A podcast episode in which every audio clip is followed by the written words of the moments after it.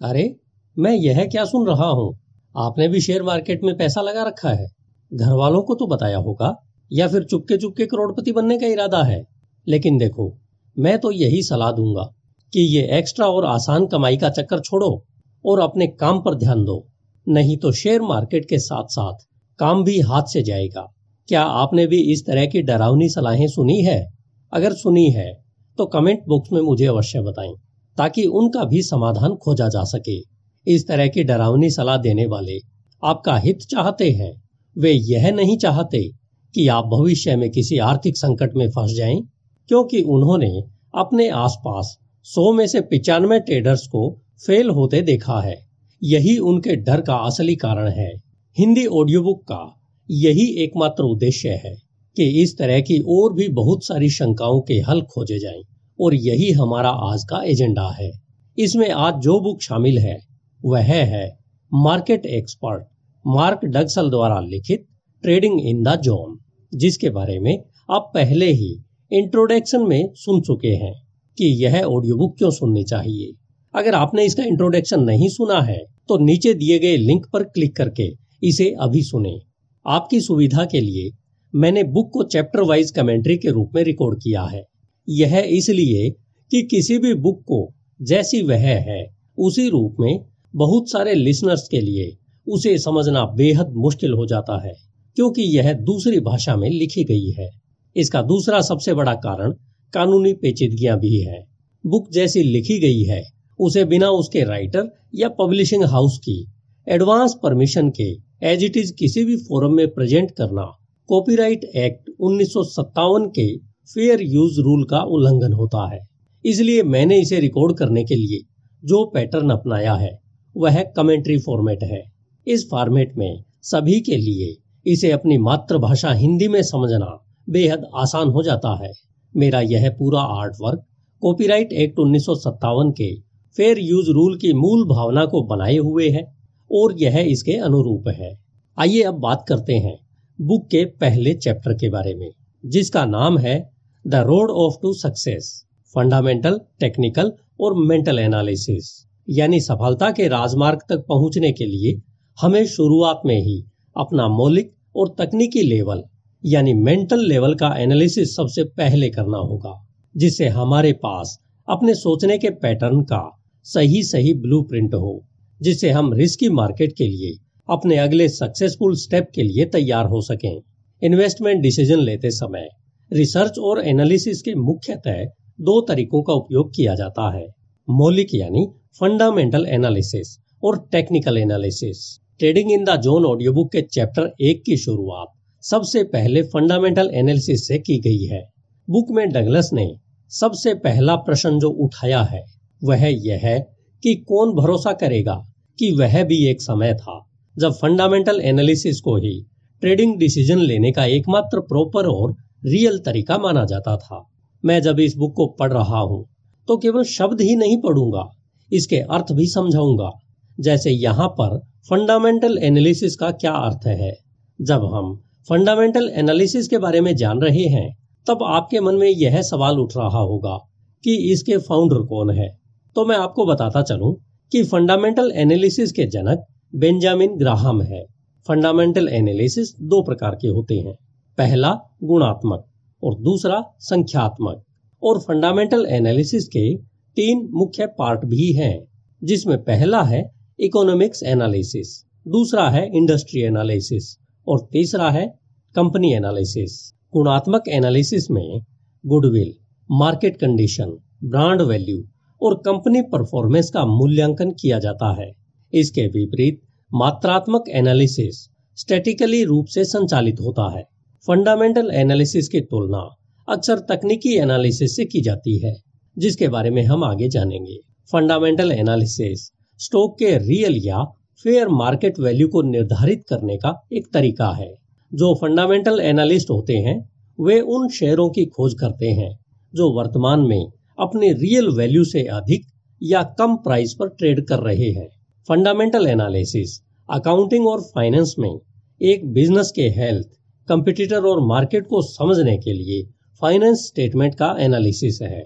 इसके साथ साथ यह बिज़नेस इकोनॉमी की ओवरऑल कंडीशन, जैसे interest, production, earning, employment, GDP, housing, manufacturing और मैनेजमेंट आदि के इंडिकेटर फैक्टर्स पर भी विचार करता है। जब आप लंबे टाइम के लिए इन्वेस्ट करना चाह रहे हैं, तब फंडामेंटल एनालिसिस सबसे प्रभावी तरीका होता है। उन कंपनियों में इन्वेस्ट करें, जिनके प्रोडक्ट अभी भी 15-20 सालों के लिए उपयोगी रहेंगे। अब हमें यह समझना होगा कि किसी भी स्टॉक का फंडामेंटल एनालिसिस कैसे करते हैं। तो इसे समझने के लिए इन स्टेप्स को नोट कर लें। नंबर एक, कंपनी को समझें। नंबर दो, फाइनेंशियल रिपोर्ट्स का अध्ययन करें। नंबर तीन, कंपनी पर कितना कर्ज है इसकी जाँच करें। नंबर चार, कंपनी के प्रतिस्पर्धियों का पता लगाएँ। नंबर पाँच, भविष्य की संभावनाओं का एनालिसिस करें। और नंबर छह समय समय पर सभी पहलुओं की समीक्षा करें। किसी भी बिज़नेस की प्रॉफिटेबिलिटी को समझने के लिए फंडामेंटल एनालिसिस का इस्तेमाल किया जाता है। अगर कोई इन्वेस्टर लंबे समय के लिए मार्केट में इन्वेस्ट करना चाहता है तो उसको उस बिज़नेस को ठीक से समझना ज़रूरी होता है, जिसमें वह इन्वेस्ट कर रहा है। फंडामेंटल एनालिसिस बिज़नेस को कई तरह से समझने और देखने में मदद करती है। इन्वेस्टर के लिए ज़रूरी है कि वो अपने स्टॉक से संबंधित बिज़नेस के कामकाज पर नज़र रखे। फंडामेंटली मज़बूत कंपनियों के शेयरों की कीमत समय के साथ बढ़ती है और इन्वेस्टर को फ़ायदा होता है। फंडामेंटल एनालिसिस को समझने के लिए इंडियन मार्केट का उदाहरण देखें। भारतीय मार्केट में ऐसे कई एग्ज़ाम्पल हैं, जैसे Infosys, TCS, Page industry Eicher Motors, Bose India और नेस्ले इंडिया। इनमें से हर कंपनी ने 10 साल से ज़्यादा समय तक एवरेज 20 परसेंट से ज़्यादा का कंपाउंड एनुअल रिटर्न, यानी CAGR दिया है। इसे समझने के लिए कह सकते हैं कि इनमें पैसा लगाने वाले हर इन्वेस्टर का पैसा साढ़े तीन साल में डबल हो रहा था। कंपनी की CAGR रिटर्न जितनी ज़्यादा मज़बूत होगी, आपकी इन्वेस्टेड आपकी इन्वेस्टेड पूंजी उतनी ही तेज़ी से बढ़ेगी। अभी बताई गई लिस्ट में से बोस इंडिया जैसी कुछ कंपनियों ने तो 30 परसेंट तक का सीएजीआर भी दिया है। अब आप यह समझ सकते हैं कि फंडामेंटल तौर पर मज़बूत कंपनियों में इन्वेस्ट करके तेज़ी से ज़्यादा पैसा कमाया जा सकता है। इन्वेस्टमेंट से पैसा बनाने के लिए यह ज़रूरी है कि आप कमाई व नुकसान कराने वाली कंपनियों के फ़र्क को पहचाने। कमाई कराने वाली कंपनियों में कुछ गुण होते हैं। जो पहचानने ज़रूरी हैं। इसी तरह पैसा डुबोने वाली कंपनियों की भी कुछ खास पहचान होती है, जिसे एक अच्छा इन्वेस्टर फंडामेंटल एनालिसिस का प्रयोग करके पहचान लेता है। इसलिए फंडामेंटल एनालिसिस वो टेक्निक है, जो आपको एक सही कंपनी को पहचान कर लंबे समय के इन्वेस्टमेंट का भरोसा देती है। एक अच्छे फंडामेंटल एनालिसिस्ट के लिए कुछ आवश्यक चीज़ें हैं, जिन्हें जानना और सीखना बेहद ज़रूरी होता है। जैसे, नंबर एक फाइनेंशियल स्टेटमेंट को समझना और सीखना। नंबर दो, हर बिज़नेस को उसकी इंडस्ट्री के प्रस्पेक्टिव में समझना और उसे सीखना। नंबर तीन, ज़रूरी मैथमेटिकल एनालिसिस को जानना। डगलस बताते हैं कि जब उन्होंने 1978 में ट्रेड करना शुरू किया, तब टेक्निकल एनालिसिस का उपयोग केवल कुछ ही ट्रेडर करते थे, लेकिन तब उन्हें मार्केट कम्युनिटी पागल समझती थी। इतना ही नहीं अभी कुछ समय तक भी वॉल स्ट्रीट और अधिकांश प्रमुख फंडों के फाइनेंशियल इंस्टीट्यूट सोचते थे कि टेक्निकल एनालिसिस एक प्रकार का सीक्रेट फ्रॉड है।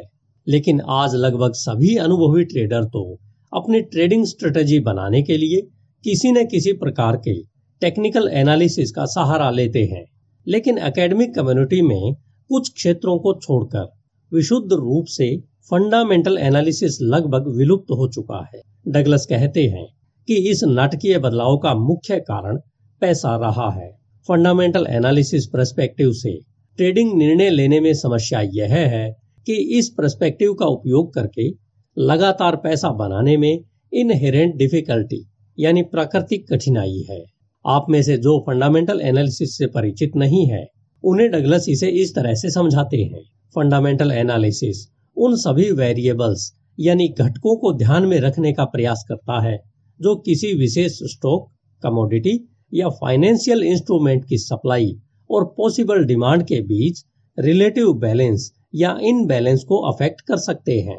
मुख्य रूप से, जब इसमें मैथमेटिकल मॉडल का उपयोग हो रहा हो, जो विभिन्न फैक्टर्स यानी interest rate balance sheet weather pattern आदि के महत्व का आंकलन करके एक एनालिटिकल प्रोजेक्शन करता है कि फ्यूचर में किसी पॉइंट पर उस स्टॉक कमोडिटी या फाइनेंशियल इंस्ट्रूमेंट की कीमत क्या होनी चाहिए। इन मॉडलों को लेकर लोगों के साथ एक समस्या होती है। वह यह है कि ट्रेडर्स शायद ही कभी इन वेरिएबल्स का फैक्टर के रूप में प्रयोग करते होंगे। ज़्यादातर ट्रेडर्स फ्यूचर के बारे में अपनी धारणाओं, यानी बिलीव्स और एक्सपेक्टेशन को सेंटर में रखते हुए कीमतों को आगे बढ़ाते हैं। मॉडल्स को नहीं, डगलस कहते हैं कि फैक्ट यह है कि एक मॉडल सभी रेलिवेंट वेरिएबल के आधार पर एक लॉजिकल और रीजनेबल प्रोजेक्शन करता है। यदि एक ट्रेडर को इन मॉडलों के बारे में पता नहीं है या वह उन पर विश्वास नहीं करता है तो इसका मतलब यह नहीं है कि यह काम नहीं करता। अगर मार्केट में फैक्ट की बात करें तो कई ट्रेडर्स विशेष रूप से फ्यूचर एक्सचेंजों में जो कीमतों को नाटकीय रूप से ऊपर नीचे करने की क्षमता रखते हैं। वे ही फंडामेंटल सप्लाई और डिमांड फैक्टर की थोड़ी सी भी परवाह नहीं करते। इसके अलावा, उनकी सभी ट्रेडिंग एक्टिविटी इमोशनल फैक्टर से प्रभावित होती है, जो फंडामेंटल मॉडल के पैरामीटर से बिल्कुल भी मेल नहीं खाती है। इसे इस तरह भी समझ सकते हैं कि जो लोग ट्रेड करते हैं और कीमतों को प्रभावित करने की क्षमता रखते हैं वे कभी भी तर्क संगत तरीके से कार्य नहीं करते। फंडामेंटल एनालिस्ट यह सटीक अनुमान लगा सकते हैं कि फ्यूचर में किसी पॉइंट पर कीमतें कहाँ होनी चाहिए। वे इस बारे में एक सही सही भविष्यवाणी भी कर सकते हैं। लेकिन इसी दौरान प्राइस मूवमेंट इतनी वोलाटाइल यानी अस्थिर हो सकती है कि छोटे ट्रेडर्स का ट्रेड में बने रहना असंभव नहीं तो मुश्किल हो जाएगा। फाइनेंस में technical analysis past market data, मुख्य रूप से प्राइस और वॉल्यूम की स्टडी के माध्यम से कीमतों की दिशा का एनालिसिस और पूर्वानुमान लगाने के लिए एक एनालिसिस पद्धति है। चाहे आप ट्रेडिंग के लिए नए हैं या अभी कुछ समय से ट्रेडिंग कर रहे हैं, आपका परिचय टेक्निकल एनालिसिस शब्द से हुआ होगा। जब आप किसी भी एसेट क्लास या मार्केट में इन्वेस्ट कर रहे हैं तो ट्रेड को समझने के लिए आपको आसान जानकारी की आवश्यकता होती है। इसके लिए आपको दो प्रकार के एनालिसिस की आवश्यकता होगी फंडामेंटल और टेक्निकल एनालिसिस एक ट्रेडर के रूप में आपको निर्णय लेने के लिए फंडामेंटल और टेक्निकल एनालिसिस के संयोजन की आवश्यकता होगी। फंडामेंटल एनालिसिस अर्थव्यवस्था, उद्योग और अन्य बातों के बीच इनकम रिपोर्ट का अध्ययन करके स्टॉक या एसेट के आंतरिक मूल्य का आंकलन करता है और टेक्निकल एनालिसिस ट्रेडर और पैटर्न्स की पहचान कर आपको यह समझने में मदद करता है कि भविष्य में स्टॉक कैसा प्रदर्शन कर सकता है। टेक्निकल एनालिसिस प्राइस फैक्टर के सब कुछ के रूप में एक सिक्योरिटी के आंतरिक मूल्य को मापने के बारे में खुद की चिंता नहीं करते। टेक्निकल एनालिसिस तब तक ही रहा है जब तक ऑर्गेनाइज्ड मार्केट्स ने एक्सचेंजों के रूप में काम करना शुरू कर दिया। लेकिन ट्रेडिंग कम्युनिटी ने साल 1970 के दशक के अंत या फिर कह सकते हैं कि 1980 के दशक की शुरुआत तक पैसा बनाने के लिए एक वाइबल टूल के रूप में टेक्निकल एनालिसिस को स्वीकार नहीं किया था।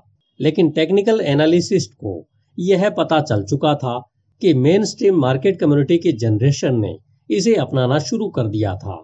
हर मार्केट में एक सीमित संख्या में एक ग्रुप होता है जो मार्केट्स में भाग लेता है। इस ग्रुप में कई ट्रेडर्स पैसा कमाने के लिए एक ही तरह की चीज़ें बार बार करते हैं। इसे अगर दूसरे शब्दों में कहें तो इंडिविजुअल बिहेवियर पैटर्न्स डेवलप करते हैं। और इन इंडिविजुअल का एक ग्रुप दूसरे ग्रुप के साथ लगातार आधार पर बातचीत के माध्यम से कलेक्टिव बिहेवियर पैटर्न का निर्माण करते हैं। यह बिहेवियर पैटर्न देखने में मात्रात्मक लगते हैं। ये अपने आप को स्टैटिकल रिलायबिलिटी के साथ बार बार रिपीट करते रहते हैं। टेक्निकल एनालिसिस का एक ऐसा तरीका है जो इस कलेक्टिव बिहेवियर को पहचानने योग्य पैटर्न में ऑर्गेनाइज करता है, जो एक स्पष्ट संकेत दे सकता है कि अगर एक चीज़ बदलती है तो इसका असर दूसरी चीज़ पर इस मात्रा में होना संभावित है। टेक्निकल एनालिसिस आपको मार्केट का माइंड पढ़ने की अनुमति देते हैं। इससे आप यह ठीक ठीक अनुमान लगा सकते हैं कि आगे क्या होने की संभावना है। यह उस तरह के पैटर्न पर आधारित है, जो मार्केट पिछले कुछ समय से उत्पन्न कर रही थी। फ्यूचर के प्राइस मूवमेंट की प्रोजेक्शन के लिए एक मेथड के रूप में टेक्निकल एनालिसिस, फंडामेंटल अप्रोच से कहीं बेहतर साबित हुआ है। इस पर फोकस करने की बजाय कि मैथमेटिकल मॉडल को फिक्स्ड लॉजिकल और रीजनेबल आधार पर मार्केट को क्या करना चाहिए, यह ट्रेडर्स को इस बात पर फोकस्ड रखता है कि मार्केट अब ऐसा क्या कर रही है जो उसने पास्ट में किया है।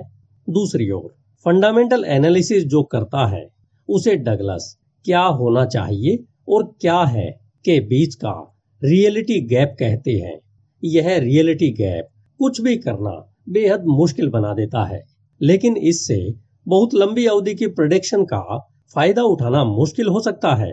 भले ही वे सही हो, इसके विपरीत टेक्निकल एनालिसिस रियलिटी गैप को खत्म करके ट्रेडिंग को बेनिफिट लेने के लिए अनलिमिटेड पॉसिबिलिटीज उपलब्ध करवाता है।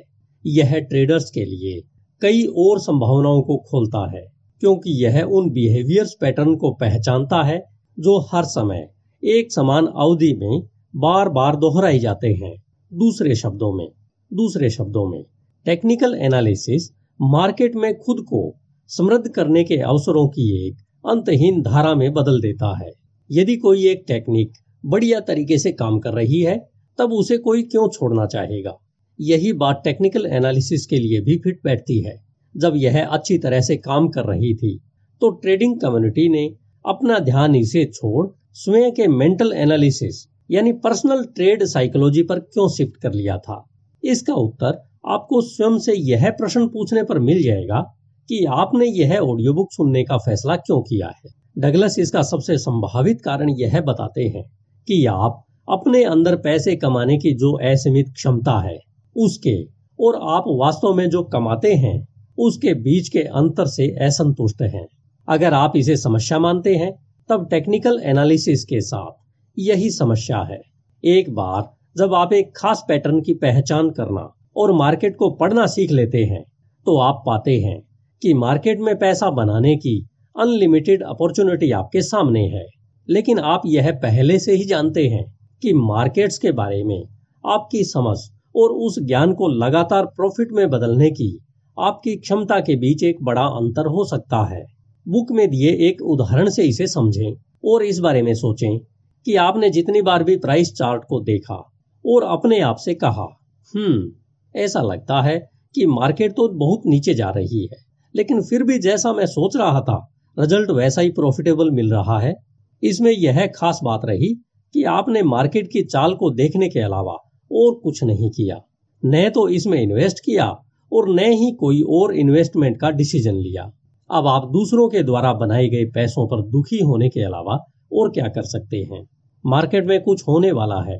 इसकी भविष्यवाणी करने, यानी आपके द्वारा कमाए जा सकने वाले पैसे के बारे में सोचने और वास्तव में ट्रेड करने की वास्तविकता के बीच में एक बड़ा अंतर होता है।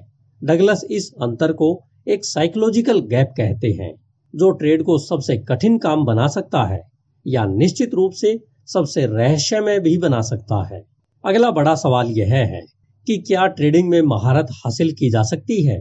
जब आप केवल मार्केट देखते हुए सफलता के बारे में सोच रहे हैं, इस समय जो सहजता और सादगी आपके विचारों और मन में होती है, क्या इसी तरह ट्रेड का अनुभव करना संभव है? इसका उत्तर न केवल एक स्पष्ट हाँ है बल्कि यह वही उत्तर है जिसके लिए यह ऑडियो बुक डिज़ाइन की गई है, जिसकी आपको ट्रेड में उतरने के साथ साथ अपने बारे में और ट्रेड की प्रकृति के बारे में अंतर्दृष्टि और समझ की आवश्यकता है। मार्क डगलस द्वारा लिखित book trading in the zone की ऑडियो बुक कमेंट्री को पूरा सुनने के बाद वास्तव में ट्रेडिंग करना उतना ही आसान, सरल और तनाव मुक्त हो जाता है, जितना तब लगता है जब आप मार्केट को देख रहे होते हैं। और इसे करने के बारे में सोचते हैं। कुछ को यह एक लंबा क्रम लग सकता है और कुछ को असंभव भी लग सकता है। लेकिन असल में ऐसा नहीं है।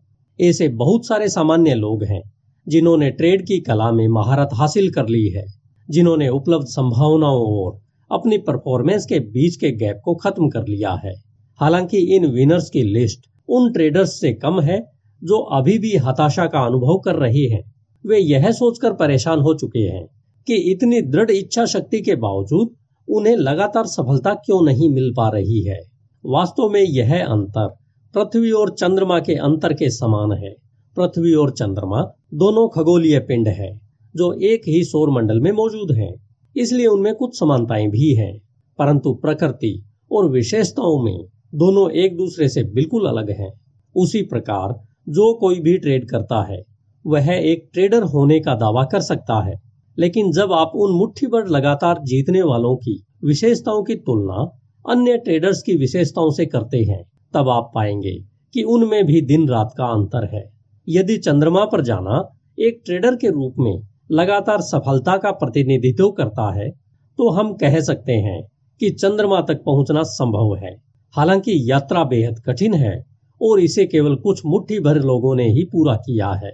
यहाँ पृथ्वी से देखने पर हमें आमतौर पर चंद्रमा इतना करीब लगता है कि हम बस इस पर अभी पहुँच सकते हैं और इसे छू सकते हैं। ट्रेडिंग भी सफलता पूर्वक उसी तरह महसूस करती है। मार्केट कभी भी और किसी को भी जो ट्रेड करने की क्षमता रखता है, उसे बड़ी मात्रा में धन उपलब्ध कराता है, क्योंकि मार्केट लगातार गतिमान रहती है। इस गति में पैसा भी लगातार बह रहा है, जो सफलता की संभावनाओं को बहुत बढ़ा देता है। लेकिन वह आपको आपकी समझ से ही दिखाई देता है। डगलस कहते हैं कि वे उनके लिए जिन्होंने ट्रेडिंग को सीख लिया है, या जिसे वे थ्रेस होल्ड ऑफ़ कंसिस्टेंसी कहते हैं, उसे पार कर लिया है। वे पैसों को अपनी इच्छा से हासिल कर सकते हैं। वे ट्रेडर्स इन दोनों समूहों के बीच अंतर करने के लिए सिमिंगली शब्द का उपयोग करते हैं। डगलस को यकीन है कि कुछ को यह चौंकाने वाला लगेगा, लेकिन यह सच है। इसमें कुछ सीमाएँ हैं। लेकिन ज़्यादातर ट्रेडर्स के लिए पैसा खातों में इतनी आसानी और सहजता से आता है कि यह सचमुच अधिकांश लोगों के दिमाग को चकरा देता है। ट्रेड के बारे में एकमात्र चीज़ जो ट्रेडर्स के बड़े ग्रुप के अनुरूप है, वह है इमोशनल दर्द। हाँ उनके पास कुछ खुशी के क्षण ज़रूर होते हैं, लेकिन ज़्यादातर समय वे क्रोध, भय, हताशा, चिंता, निराशा, विश्वासघात और अफसोस की स्थिति में बने रहते हैं। तो फिर ट्रेडर के इन दो ग्रुप्स को वह कौन सी चीज़ है जो अलग करती है? क्या यह इंटेलिजेंस यानी बुद्धि है? क्या कंसिस्टेंट विनर दूसरों से ज़्यादा स्मार्ट होते हैं? क्या वे ज़्यादा हार्ड वर्क करते हैं? क्या वे बेहतर एनालिस्ट होते हैं? क्या उनकी पहुँच बेहतर ट्रेडिंग सिस्टम तक होती है? क्या उनके पास इनहेरेंट पर्सनल विशेषताएँ हैं जो उनके लिए ट्रेडिंग के इंटेंस प्रेशर से निपटना आसान बनाती है। क्या आप जानते हैं कि लगातार हारने वालों का सबसे बड़ा ग्रुप मुख्य रूप से डॉक्टरों, वकीलों, इंजीनियरों, वैज्ञानिकों सीईओ अमीर रिटायर्ड और एंटरप्रेन्योर से बना है? इसके अलावा इंडस्ट्री के अधिकांश सर्वश्रेष्ठ मार्केट एनालिस्ट सबसे खराब ट्रेडर होते हैं। इंटेलिजेंस और अच्छा मार्केट एनालिसिस सफलता के मार्ग में योगदान दे सकता है, लेकिन वे डिफाइंड फैक्टर नहीं है। जो कंसिस्टेंट विनर्स को बाकी सभी से अलग करते हैं। फिर अगर यह इंटेलिजेंस या बेहतर एनालिसिस नहीं है तो और क्या हो सकता है? डगलस कहते हैं कि उन्होंने बिज़नेस में सबसे अच्छे और सबसे खराब ट्रेडर्स के साथ काम किया है। उनमें से कुछ बुरे ट्रेडर्स को सर्वश्रेष्ठ बनने में मदद भी की है। इसके बाद वे बिना किसी संदेह के कह सकते हैं कि कुछ ऐसे विशिष्ट कारण हैं जिनकी वजह से सर्वश्रेष्ठ ट्रेडर लगातार औरों से बेहतर प्रदर्शन करते हैं। वे आगे कहते हैं कि अगर उन्हें इन सभी कारणों में से किसी एक को चुनने के लिए कहा जाए तो वे बस इतना कहेंगे कि सबसे अच्छे ट्रेडर्स बाकी सभी से अलग तरीके से सोचते हैं। हो सकता है कि यह बात आपको अभी ज़्यादा गहरी नहीं लगती हो, लेकिन अगर आप इस पर गहनता से विचार करें कि अलग तरीके से सोचने का क्या मतलब है, तब इसका आप पर बहुत गहरा प्रभाव पड़ेगा। किसी एक लेवल तक हम सभी एक दूसरे से अलग सोचते हैं। हम इस तथ्य के प्रति हर समय सचेत नहीं होते हैं। हमारे लिए यह मान लेना स्वाभाविक है कि दूसरे लोग भी घटनाओं के बारे में हमारी तरह ही सोच रहे हैं और घटनाओं की व्याख्या कर रहे हैं। हमारी यह धारणा हमें तब तक सही लगती है जब तक कि हम स्वयं को किसी ऐसे व्यक्ति के साथ मूलभूत मौलिक फंडामेंटल असहमति में नहीं पाते हैं, जिसे हम दोनों अनुभव करते हैं। हमारी भौतिक विशेषताओं के अलावा, जिस तरह से हम सोचते हैं, वह हमें अद्वितीय बनाती है, जो शायद हमारी विशेषताओं से भी अधिक अद्वितीय है।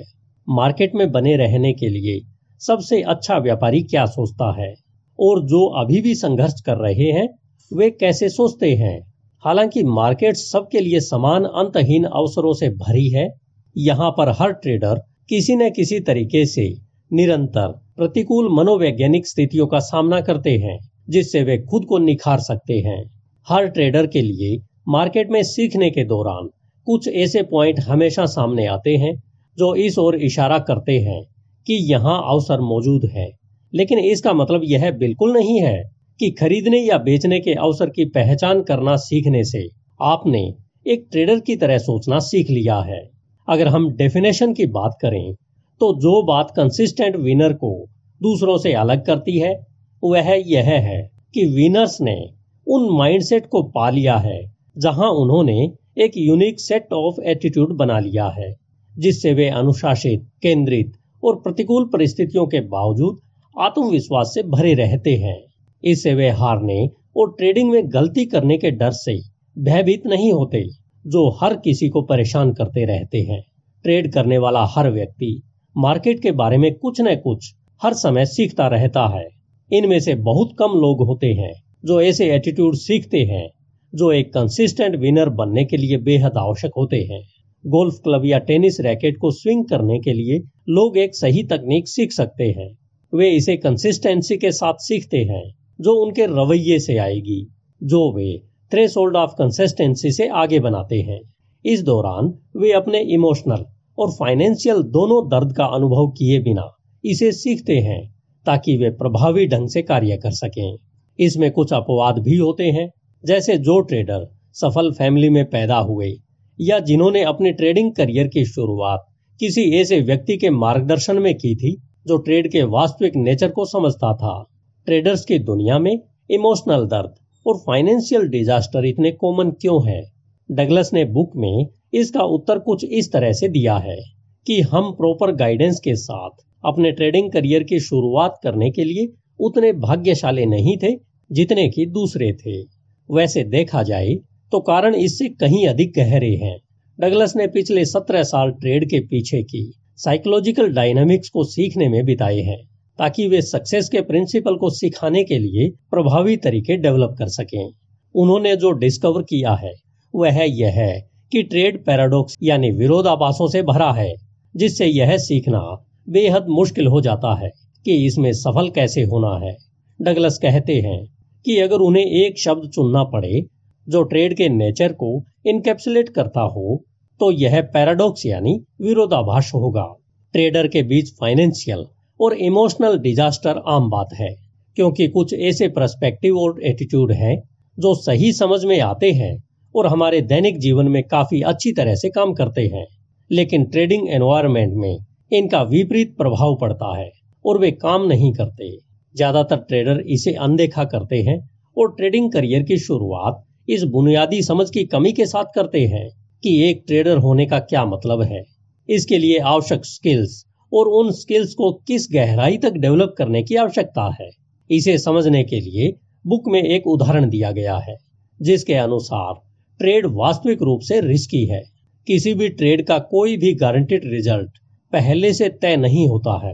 इसलिए इसमें गलत होने और पैसे खोने की संभावना हमेशा मौजूद रहती है। तो जब आप कोई ट्रेड करते हैं तो क्या आप खुद को रिस्क लेने वाला मान सकते हैं? हालाँकि यह एक ट्रिकी सवाल की तरह लग सकता है। परंतु ऐसा नहीं है। इस प्रश्न का लॉजिकल उत्तर स्पष्ट रूप से हाँ है। अगर कोई ऐसी एक्टिविटी में भाग लेता है, जो नॉर्मली रिस्की है तो उसे रिस्क टेकर कहना चाहिए। यह किसी भी ट्रेडर के लिए पूरी तरह से रीजनेबल धारणा है। और लगभग सभी ट्रेडर अपने बारे में यह धारणा रखते हैं और खुद को रिस्क टेकर के रूप में सोचने में वे गर्व महसूस करते हैं।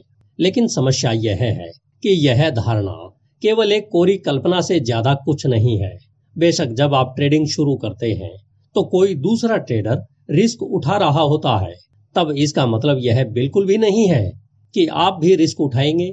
दूसरे शब्दों में, सभी ट्रेड रिस्की होते हैं, क्योंकि इनके रिज़ल्ट संभावित होते हैं। गारंटेड नहीं, लेकिन क्या ज़्यादातर ट्रेडर्स वास्तव में यह मानते हैं कि जब वे ट्रेडिंग करते हैं तो वे रिस्क उठा रहे हैं? क्या उन्होंने रियल में यही एक्सेप्ट कर लिया है कि ट्रेडिंग का संभावित रिज़ल्ट हमेशा गारंटेड नहीं होता। इसके अलावा, क्या उन्होंने संभावित रिजल्ट्स को पूरी तरह से एक्सेप्ट कर लिया है? इस प्रश्न का उत्तर स्पष्ट रूप से ना है। ज़्यादातर ट्रेडर्स को यह स्पष्ट नहीं है कि सक्सेस ट्रेडर्स रिस्क के बारे में कैसे सोचते हैं, क्योंकि सबसे अच्छे ट्रेडर्स न केवल रिस्क लेते हैं, बल्कि उन्होंने उस रिस्क को एक्सेप्ट करना और गले लगाना भी सीख लिया है। इन दोनों बातों में यह एक बड़ा साइकोलॉजिकल डिफरेंस है कि आप ट्रेडिंग करते हैं। इसलिए आपको रिस्क टेकर कहलवाने का पूरा हक है या फिर आपने हर ट्रेड में निहित रिस्क को पूरी तरह से समझकर स्वीकार कर लिया है। जब आप रिस्क को पूरी तरह से स्वीकार कर लेते हैं, तब आपकी परफॉर्मेंस पर इसका गहरा प्रभाव पड़ेगा। सबसे अच्छे ट्रेडर्स बिना किसी झिझक के ट्रेड करते हैं। उतनी ही निडरता से वे तब भी यह भी स्वीकार करते हैं कि यह काम नहीं कर रहा है। वे बिना किसी इमोशनल दर्द के, नुकसान के साथ भी ट्रेड से बाहर निकल सकते हैं। दूसरे शब्दों में ट्रेड के रिस्क किसी भी सर्वश्रेष्ठ ट्रेडर को अपना अनुशासन, ध्यान या आत्मविश्वास नहीं खोने देते हैं। यदि आप थोड़ी सी भी इमोशनल परेशानी जैसे किसी भी प्रकार के भय के बिना ट्रेड करने में असमर्थ हैं तो आप यह जान लीजिए कि आपने यह नहीं सीखा है कि ट्रेड के रिस्क को कैसे एक्सेप्ट किया जाए। यह एक बड़ी समस्या है कि जिस हद तक आपने रिस्क को एक्सेप्ट नहीं किया है, उसी हद तक आप रिस्क से बचते नज़र आएँगे। किसी ऐसी चीज़ से बचने की कोशिश करना जो आवश्यक हो, सफलतापूर्वक ट्रेड करने की आपकी क्षमता पर विनाशकारी प्रभाव डालेगी।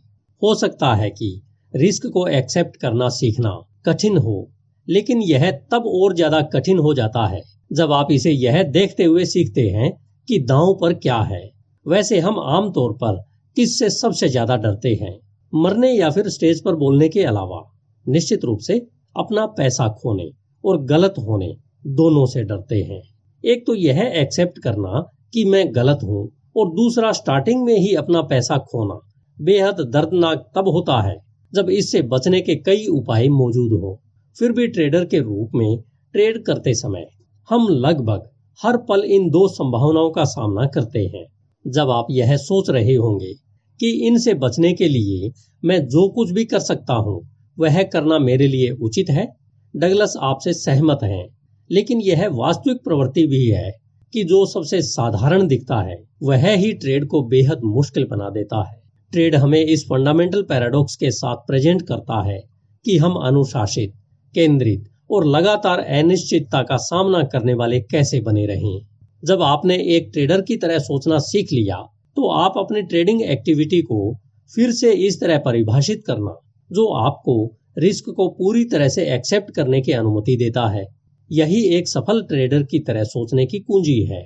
रिस्क को एक्सेप्ट करना सीखना सबसे इम्पोर्टेंट ट्रेडिंग स्किल है। जब आप रिस्क एक्सेप्ट करने की ट्रेडिंग स्किल सीखते हैं तब मार्केट ऐसी जानकारी उत्पन्न करने में सक्षम नहीं होती, जिसे आप डिफाइन कर सकें। यदि मार्केट द्वारा उत्पन्न इंफॉर्मेशन में आपको इमोशनल दर्द देने की क्षमता नहीं है तो यह सिर्फ़ इंफॉर्मेशन है, जो आपको बता रही है कि पॉसिबिलिटीज क्या है।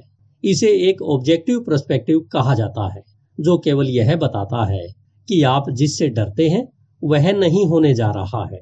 बहुत सारी ऐसी गलतियों में से कुछ ऐसी होती है जो ट्रेडर्स बार बार करते हैं। वे मार्केट से उत्पन्न त्रुटियाँ नहीं है, बल्कि ये त्रुटियाँ मार्केट से नहीं आती है। मार्केट न्यूट्रल है, यह बस चलती रहती है और केवल अपने बारे में कंसिस्टेंटली इंफॉर्मेशन क्रिएट करती रहती है। मार्केट की मूवमेंट और इंफॉर्मेशन हमें बहुत कुछ करने का अवसर प्रदान करती है। लेकिन मार्केट के पास कोई पावर नहीं है, जिससे वह हमें इस इंफॉर्मेशन को समझा सके। हमारे द्वारा की जा रही गलतियाँ, हमारे फोल्टी ट्रेडिंग एटीट्यूड का रिज़ल्ट है। फोल्टी एटीट्यूड हमारे ट्रस्ट और कॉन्फिडेंस के बजाय हमारे डर को बढ़ावा देते हैं। सर्वश्रेष्ठ ट्रेडर डरते नहीं हैं। वे इसलिए नहीं डरते हैं क्योंकि उन्होंने ऐसे एटीट्यूड डेवलप किए हैं जो उन्हें ट्रेड के अंदर और बाहर फ्लो यानी प्रवाह करने के लिए मेंटल फ्लेक्सिबिलिटी की सबसे बड़ी डिग्री देते हैं, जिससे मार्केट उन्हें अपने प्रस्पेक्टिव से पॉसिबिलिटी के बारे में बताती रहती है। साथ ही सबसे अच्छे ट्रेडर ने ऐसे एटीट्यूड डेवलप किए हैं, जो उन्हें लापरवाह होने से रोकते हैं, क्योंकि हर किसी को डर लगता है, और जब किसी को डर नहीं लगता तो वे लापरवाह हो सकते हैं, और अपने लिए उस तरह की परिस्थितियाँ पैदा कर सकते हैं, जिससे वे भयभीत तो हो जाएँगे। आपके द्वारा किए गए ट्रेडिंग एरर्स में से 75 परसेंट आपके एटीट्यूड से उपजा हुआ होता है।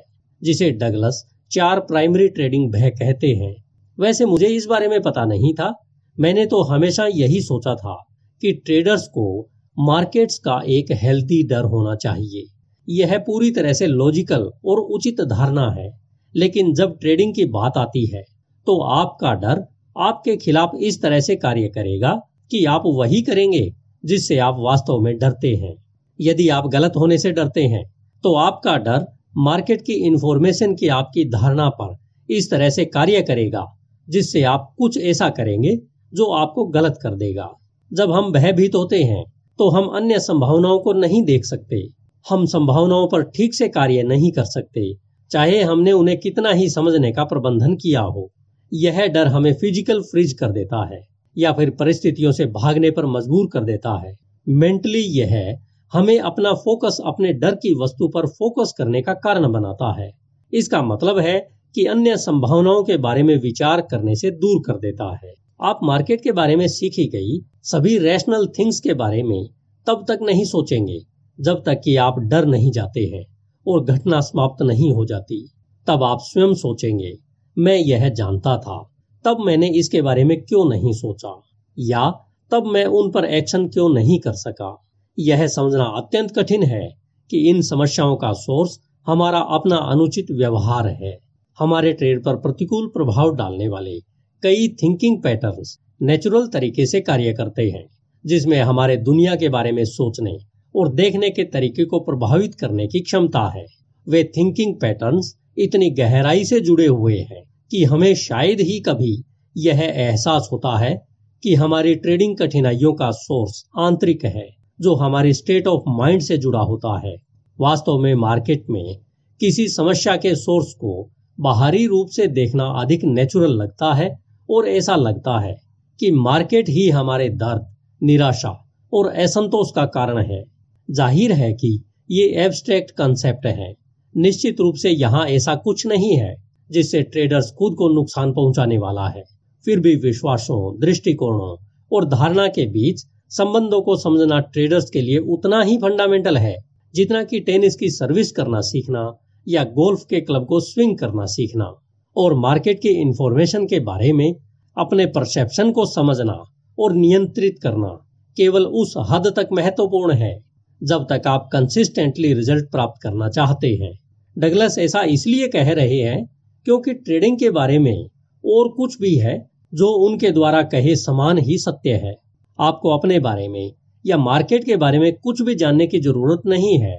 जैसे कि आपको यह जानने की ज़रूरत नहीं है कि समय समय पर एक अच्छा शॉट मारने के लिए टेनिस रैकेट या गोल्फ क्लब को स्विंग करने का उचित तरीका कौन सा होगा? पहली बार जब डगलस ने गोल्फ खेला तो उन्होंने पूरे खेल में कई अच्छे शॉट मारे। हालाँकि उन्होंने कोई विशेष तकनीक नहीं सीखी थी, लेकिन फिर भी उनका स्कोर अभी भी 18 होल के लिए 120 से अधिक था। ज़ाहिर है अपने कंप्लीट स्कोर में सुधार करने के लिए उन्हें तकनीक सीखने की आवश्यकता थी। ट्रेडिंग के लिए भी यही सच है। हमें कंसिस्टेंसी हासिल करने के लिए टेक्निक की ज़रूरत है। लेकिन कौन सी टेक्निक यह वास्तव में प्रभावी ढंग से ट्रेड करने का तरीका सीखने के सबसे जटिल पहलुओं में से एक है। अगर हम इस बात से अवगत नहीं है या नहीं समझते हैं तो हमारे विश्वास और दृष्टिकोण मार्केट की जानकारी के बारे में हमारी धारणा को कैसे प्रभावित करते हैं? तब ऐसा लगता है कि यह मार्केट का व्यवहार है, जो स्थिरता की कमी का कारण बन रहा है। नतीजन, यह तर्क हमेशा काम करता है कि नुकसान से बचने और मार्केट में लगातार बने रहने का सबसे अच्छा तरीका मार्केट्स के बारे में अधिक जानना होगा। यह लॉजिक एक ट्रैप है। इसमें लगभग सभी ट्रेडर किसी न किसी बिंदु पर घिरे हुए हैं और इसे सही समझ बैठते हैं। लेकिन यह तरीका काम नहीं करता। मार्केट इस तरह के बहुत सारे एक दूसरे के विरोधी वेरिएबल पैदा करता रहता है। इसके अलावा, मार्केट के बिहेवियर की कोई लिमिट नहीं है। यह किसी भी क्षण कुछ भी हो सकती है। तथ्य के रूप में, प्रत्येक व्यक्ति जो ट्रेड करता है, वह एक मार्केट वेरिएबल है। तब यह कहा जा सकता है कि कोई भी ट्रेडर लगभग कुछ भी होने का कारण बन सकता है। इसका मतलब यह है कि आप मार्केट के बिहेवियर के बारे में जितना भी सीख लें चाहे आप कितने भी शानदार एनालिटिक्स क्यों ना बन जाएँ, आप कभी भी यह अनुमान लगाने में समर्थ नहीं होंगे कि मार्केट आपको कभी गलत न साबित कर सके या आप पैसे न खो सकें। इसलिए यदि आप गलत होने या पैसे खोने से डरते हैं तो इसका मतलब है कि आप कभी भी उन नकारात्मक प्रभावों की भरपाई करने के लिए पर्याप्त नहीं सीखेंगे जो इन शंकाओं का आपकी निश्चित होने की क्षमता और बिना किसी हिचकिचाहट के कार्य करने की आपकी क्षमता पर पड़ेगा। दूसरे शब्दों में, निरंतर अनिश्चितता की स्थिति में आप आश्वस्त नहीं होंगे। ट्रेड की कठोर वास्तविकता यह है कि प्रत्येक ट्रेड का अनिश्चित परिणाम होता है। जब तक आप अनिश्चित परिणाम की संभावना को पूरी तरह से स्वीकार करना नहीं सीखते, आप किसी भी संभावनाओं से बचने के लिए सचेत या अनजाने में प्रयास करेंगे जिसे आप दर्दनाक रूप से परिभाषित करते हैं। इस प्रक्रिया में आप अपने आप को स्वयं उत्पन्न महँगी गलतियों के अधीन करेंगे। डगलस आपको यह सुझाव नहीं दे रहे हैं कि हमें अवसरों को डिफाइन करने और उन्हें पहचानने के लिए किसी प्रकार के मार्केट एनालिसिस या मेथोडोलॉजी की आवश्यकता नहीं है। हालाँकि हम इनका प्रयोग निश्चित रूप से करते हैं। मार्केट एनालिसिस कंसिस्टेंट रिज़ल्ट का मार्ग नहीं है। यह लैक ऑफ़ कॉन्फिडेंस अनुशासन की कमी या इम्प्रोपर फोकस के कारण उत्पन्न ट्रेडिंग समस्याओं का समाधान नहीं करेगा। जब आप इस धारणा से काम करते हैं कि अधिक या बेहतर एनालिसिस पॉसिबिलिटी पैदा करेगा तो आप अपने ट्रेडिंग टूल्स कलेक्शन में अधिक से अधिक मार्केट वेरिएबल इकट्ठा करने के लिए प्रेरित होंगे। इसके बाद क्या होता है? तब आप अभी भी मार्केट से बार बार निराश होते हैं और धोखा खाते हैं। क्योंकि आपने कुछ ऐसा नहीं देखा या पर्याप्त ध्यान नहीं दिया, तब आपको ऐसा लगेगा कि आप मार्केट पर भरोसा नहीं करते। लेकिन हकीकत यह है कि आप खुद पर भरोसा नहीं करते हैं। आत्मविश्वास और भय, मन की विरोधाभासी अवस्थाएँ हैं। ये दोनों हमारे बिलीफ और एटीट्यूड से उत्पन्न होती है। हमें आश्वस्त होकर ऐसे इन्वायरमेंट में कार्य करना होगा, जहाँ हम आसानी से रिस्क से ज़्यादा खो सकते हैं। इसके लिए अपने आप पर पूर्ण विश्वास की आवश्यकता होती है। हालाँकि आप उस विश्वास तक, तब तक नहीं पहुँच पाएँगे, जब तक कि आप अपने दिमाग को प्रशिक्षित नहीं कर लेते कि आप अपने स्वाभाविक झुकाव को ऐसे तरीकों से बदल दें जो कंसिस्टेंट सक्सेस ट्रेडर होने के प्रतिकूल है। मार्केट के बिहेवियर का एनालिसिस करना सीखना उचित प्रशिक्षण नहीं है। आपके पास दो विकल्प हैं। आप जितने संभव हो, उतने मार्केट वेरिएबल के बारे में सीखकर रिस्क को खत्म करने का प्रयास कर सकते हैं, या फिर आप सीख सकते हैं कि कैसे अपनी ट्रेडिंग एक्टिविटी को इस तरह से फिर से डिफाइन करें कि आप वास्तव में रिस्क को स्वीकार करते हैं और आप अब डरते नहीं हैं। जब आपने इस तरह का स्टेट ऑफ़ माइंड बना लिया है, जहाँ आप वास्तव में रिस्क को स्वीकार करते हैं तो आपके पास दर्दनाक तरीके से मार्केट की इंफॉर्मेशन को डिफाइन करने और व्याख्या करने की क्षमता नहीं होगी। जब आप मार्केट की इंफॉर्मेशन को पेनफुल तरीके से डिफाइन करने की क्षमता को खत्म कर देते हैं तो आप रेशनलाइजेशन और हेजिटेट होने की टेंडेंसी यानी प्रवृत्ति को भी खत्म कर देते हैं और उम्मीद करते हैं कि मार्केट आपको पैसा देगी या उम्मीद करते हैं कि मार्केट आपको नुकसान से बचाएगी। जब तक आप एरर के लिए अति संवेदनशील रहेंगे, तब तक तर्क संगत औचित्य, झिझक और उम्मीद का परिणाम यह होगा कि आप खुद पर भरोसा नहीं कर पाएँगे। यदि आप अपने आप पर ऑब्जेक्टिव होने और हमेशा अपने सर्वोत्तम हित में कार्य करने के लिए भरोसा नहीं कर सकते हैं तो कंसिस्टेंटली रिज़ल्ट प्राप्त करना असंभव होगा। कुछ ऐसा करने की कोशिश करना जो आपको बेहद आसान लगता है, वह सबसे ज़्यादा परेशान करने वाली चीज़ हो सकती है, जिसे आप करने की कोशिश करेंगे। विडंबना यह है कि जब आपके पास उचित रवैया है जब आपने ट्रेडर मेंटेलिटी हासिल कर ली है और निरंतर अनिश्चितता का सामना करने के लिए आश्वस्त हैं, तो ट्रेडिंग उतना ही आसान और सरल हो जाएगी जितनी आपने तब सोचा था जब आपने इसे पहले पहल शुरू किया था। तो फिर इसका समाधान क्या है? आपको ट्रेड के बारे में अपने एटीट्यूड और बिलीफ को इस तरह से एडजस्ट करना सीखना होगा कि आप डर के बिना ट्रेड कर सकें। लेकिन साथ ही एक ऐसा स्ट्रक्चर बनाए रखें जो आपको लापरवाह न होने दे। ठीक यही सीखने के लिए यह ऑडियो बुक रिकॉर्ड की गई है। जैसे जैसे आप इसे आगे सुनते जाएँगे, इसके साथ साथ आप कुछ बातों का ध्यान भी रखें। आप जिस तरह के सफल ट्रेडर बनना चाहते हैं, वह आपका भविष्य का प्रोजेक्शन है, जिसे आपको विकसित करना है। ग्रोथ का अर्थ है विस्तार, सीखना और अपने आप को व्यक्त करने का एक नया तरीका विकसित करना। यह सच है। भले ही आप पहले से ही एक सफल ट्रेडर हैं और अधिक सफल बनने के लिए इस ऑडियो बुक को सुन रहे हैं। आप जिन नए तरीकों से खुद को व्यक्त करना सीखेंगे, उनमें से कई उन विचारों और धारणाओं के साथ सीधे संपर्क में होंगे, जो आप वर्तमान में ट्रेड की प्रवृत्ति के बारे में रखते हैं। हो सकता है कि आप इनमें से कुछ मान्यताओं के बारे में पहले से जानते हो या नहीं। किसी भी मामले में जो आप वर्तमान में ट्रेड की प्रकृति के बारे में सत्य मानते हैं, वह आपको कुंठाओं और असंतोषजनक रिजल्ट्स के बावजूद चीज़ों को वैसा ही रखने का तर्क देगा जैसे वे हैं। ये इंटरनल आर्ग्यूमेंट्स नेचुरल है। इस ऑडियो बुक में डगलस की चुनौती इन तर्कों को यथासंभव कुशलता से हल करने में आपकी सहायता करना है। अन्य दूसरी संभावनाओं पर विचार करने की आपकी इच्छा, ऐसी संभावनाएँ जिनके बारे में आपको जानकारी नहीं हो सकती है, या जिन पर आपने पर्याप्त ध्यान नहीं दिया है, स्पष्ट रूप से सीखने की प्रक्रिया को तेज और आसान बना देगी। अध्याय एक समाप्त हुआ। आइए अब बढ़ते हैं अध्याय दो की ओर।